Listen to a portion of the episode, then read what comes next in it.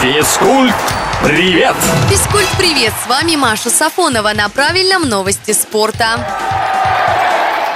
Леброн Джеймс вышел на первое место в истории Национальной баскетбольной ассоциации по количеству матчей с более чем 20 набранными очками. Впрочем, личные достижения нападающего не особо помогают его команде. На старте чемпионата Лос-Анджелес Лейкерс потерпели 5 поражений подряд.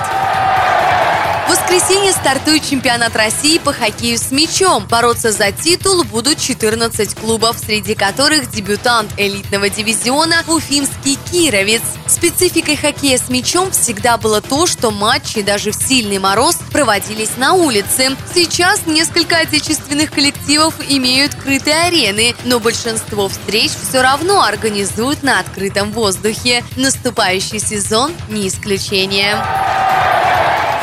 Состоялась жеребьевка итогового турнира женской теннисной ассоциации. Девушки были распределены на две группы. Россиянке Дарьи Касаткиной в сопернице досталась Коко Гауф, Каролин Гарсия и первая ракетка мира Ига Швентак. Комментируя это, Касаткина сказала, что будет весело. Соревнования завершатся 7 ноября. Физкульт, привет!